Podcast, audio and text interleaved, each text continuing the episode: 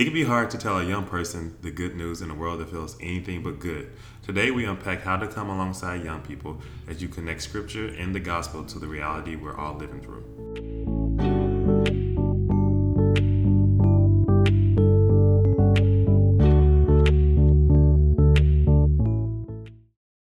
Welcome to the Learning in Community Podcast, where every week we explore resources and ideas to maximize the impact of youth workers across our communities. We're your hosts this week, Josh and Rachel. What up? This week, we're talking about how to connect the good news of the gospel to the circumstances young people and the rest of us are experiencing. So, Rachel, how has the good news remained good even when times have been hard for you? Hmm. I mean, if we're being real with it, Josh, like, Uh oh. you know, outside of this pandemic, like, we're even experiencing hard things, right? And nationally, Do, do, do tell. internationally uh, we've got we've got a lot. We, there's always like I, I don't know if y'all listen to the the intro podcast but i said yeah, there's always something to fast for. Because there is always there's always something going on. Yes. something is always happening. And That you know me. F- for me right like i know i was like i need to fast this week too. I, I should have been fasted but um you know i i think for all of us for young people um, we're holding a lot of different things. We're holding what's happening in our lives, right? We're holding what's happening in the lives of our family members. And then we're also holding a lot of collective things. And when we look at scripture, the way that people held collective things, um, especially when in, ti in hard times, was to lament, right? Uh, and so to me, that all of that, the holding of hard things, is a part of what makes the good news good. And that's not to overcomplicate things because I believe that I encountered Jesus when he came and he sat in my mess. Um, so when I was um, a senior in college, really good friend of mine passed away.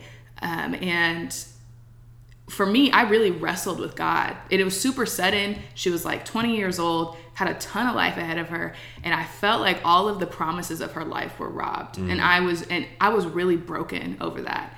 And it didn't and the good news didn't feel really like good in that moment. Like if somebody were to come to me and be like, "But the good news said," you know, if, some, if someone were to come to me like I would have been like I would have had some choice words for that person, you know what I'm saying?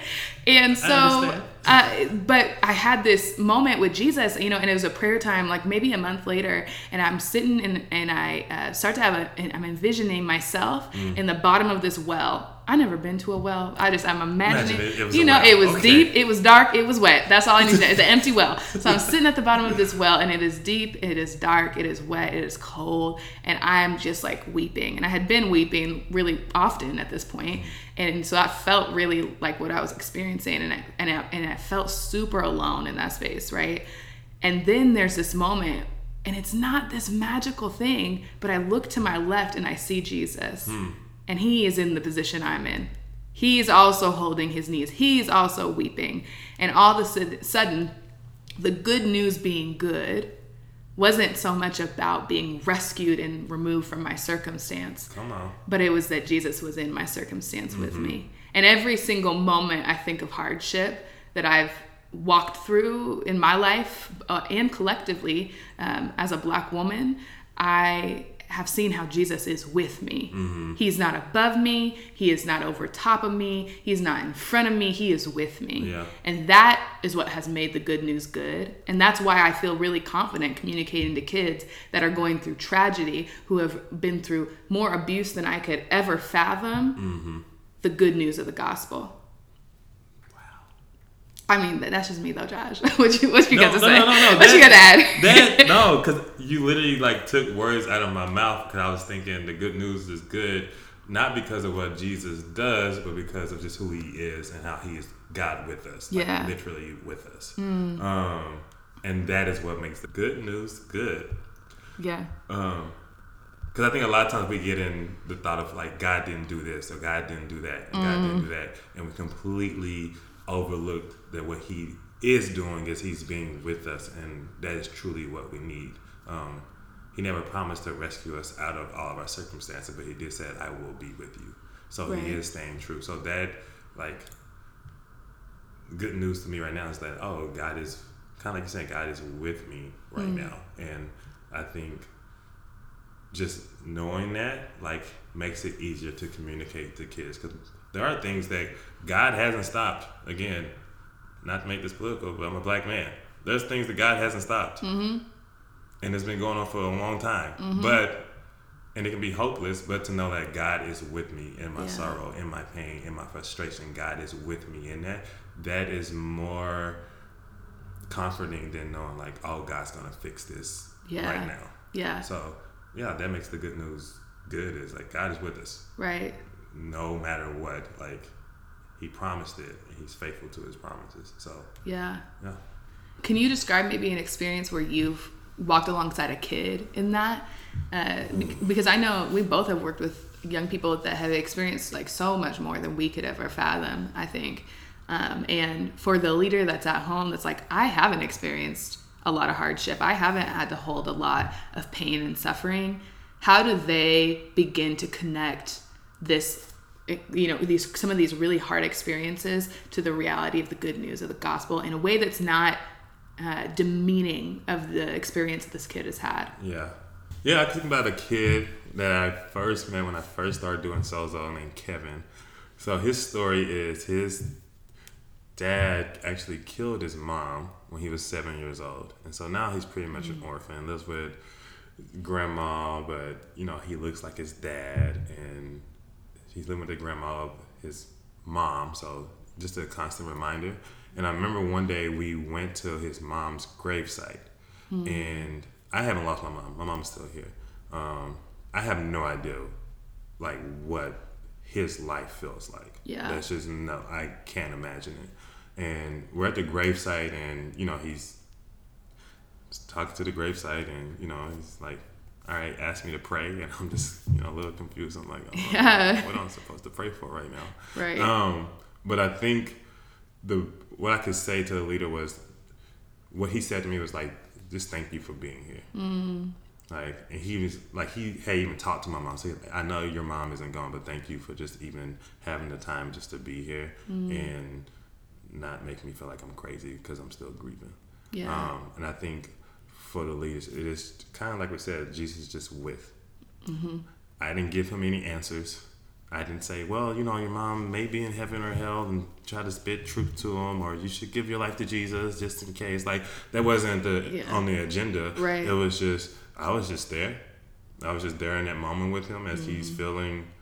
I mean, he's a 13 year old boy and he's looking at his mom's gravesite. Right and I'm the only person with him, no family. It's the anniversary of her death. Hmm. You know, um, but just me being there, I think meant so much to him. Mm-hmm. Um, in a moment when there was nobody else. Right. Literally, there was nobody else around. It was just wow. me and him. He had no family. Yeah. I think a lot of what happens when we go through tough times that we feel like we're by ourselves. Mm-hmm. And to know that the truth of God is with us, I think I was able to be like that tangible, just like when nobody else is here, Jesus is still gonna be here. Mm-hmm. Not giving you answers, not giving you anything else. I'm right. not giving even giving you a hug. I'm just standing right yeah. next to you. And so I think just being with kids and not having all the answers and not talking. Yeah. And being okay with that yeah. in yourself, like within yourself, being okay with this idea that being with is is communicating the mm-hmm. good news. Mm-hmm. To be with is communicating the good news. Mm-hmm. And that's what makes it so good. Yeah. Is that he doesn't really need us to say anything at all. Mm-mm. Like we can show up as Jesus by just being present. Presence over program is yeah. like my mantra, right? it's just be present. Yeah. Be present and not and again it goes back to the pressure like there was no pressure on me like it's not my job to save him. That's not Mm-hmm. it. Like I was just being faithful to what God told me to do, and that was just to be with Him. Yeah. And be in that moment. And I don't kick myself over like, man, I should have told him about Jesus. This would have been a perfect opportunity. But I think like He showed me how much it meant to him by Him saying like, "This, thank you for being here. Yeah. This, that's all I needed."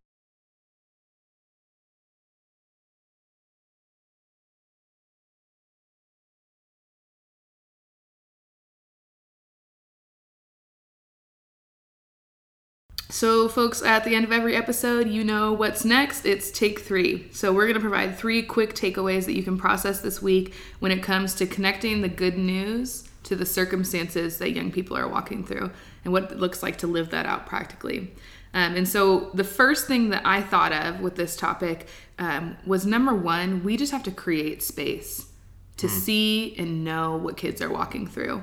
And we talked about this with deep ministry and deep re- building deep relationships is getting to know kids really well um, and by asking really good questions and things like that. So a lot of the same t- tips that you took away from building deeper relationship can be applied in the instance of creating space to know what your kids have walked through.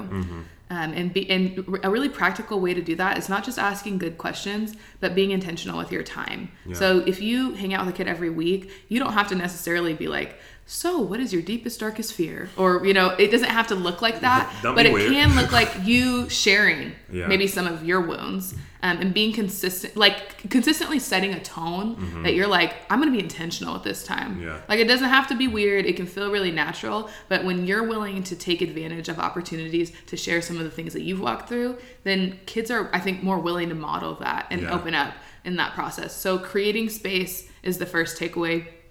Um, and then the second takeaway I would say is understanding that those circumstances that kids have walked through, um, you can log them in your mind. And this is this sounds really strategic, and maybe it might sound come across a little weird, but when you know somebody really well, you kind of log in your mind the things that they've walked through, and that frames who that who they are, right? And to in YFC we have a phrase called doorways, um, and those doorways look like a need that a kid has Yeah. and that need comes from a wound that they might have experienced so for example if you're working with a kid josh who didn't grow up with a dad um, and he has this father wound he desires deeply to have a father we know that that's a need that he has mm-hmm. and that's an easy doorway for god the father to Yeah. fit in right and so that's something that you might log and come back to at some point. Mm-hmm. and when that kid is really struggling with their dad or with a loss or whatever it might be and they start to ask you questions about jesus you have an easy doorway to say hey like god is a father and Yeah. he sees you and he knows you and he loves you and he wants to be present for you in that way so understanding kids uh, wounds is a really important way to introduce them to the good news in like just a really practical sense Yeah, it reminds me of the saying of bringing Jesus to their deepest felt need. yes Because Jesus can be a, bu- a bunch of everything, but bring it to their deepest felt need. And that's how, you know, I think that's how Jesus really likes to come into people's lives. Like, what do you need? I'm going to be there for you. yeah All right, the third one I would say would be to remember. I think, not think, I know we can't give what we don't have. Mm-hmm. And a lot of times, just, you know, being a youth worker and walking with Jesus, we can forget the good news unless we tell it to ourselves. And so we have to remember how God has been with us, how God has been faithful to us. Because when we remember that and hold on to that truth, then we're able to communicate it to the kid in a way that's authentic and is real and not some canned way. Yeah. Um, but if we don't remember and don't experience Jesus for ourselves, we can't give him away. Right. So I would say make sure you're remembering like the good news and remembering just how faithful and how true and how God is just a God that is with us. Yeah. Um, when we do that, we set ourselves up to be able to tell somebody else about it. That's so good. Yeah, I, and for practically for me, I'm writing that down. Like I have just started in my journal writing down why is God good? Amen. Because when the world when the world feels so heavy Yes. and it feels like we're losing sometimes, I need to remember mm, that he is good. Why is he good? And why mm-hmm. is he on the throne? Amen. Okay? That's- that's- Victory, victory, victory. That's Alice had to do it last night. Okay, come on now. oh, y'all, thank you so much for joining us, tuning in to the Learning Community podcast from Tacoma Area YFC. You can find us on iTunes, Google Play, Spotify, and of course on tacomayfc.org. You'll also find some notes to any resources we referenced in the episode description.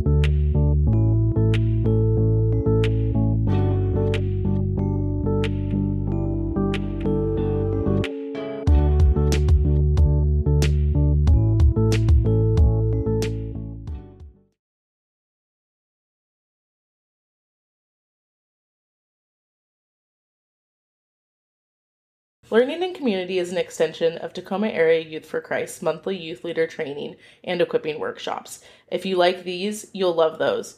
We look forward to seeing you at one this fall.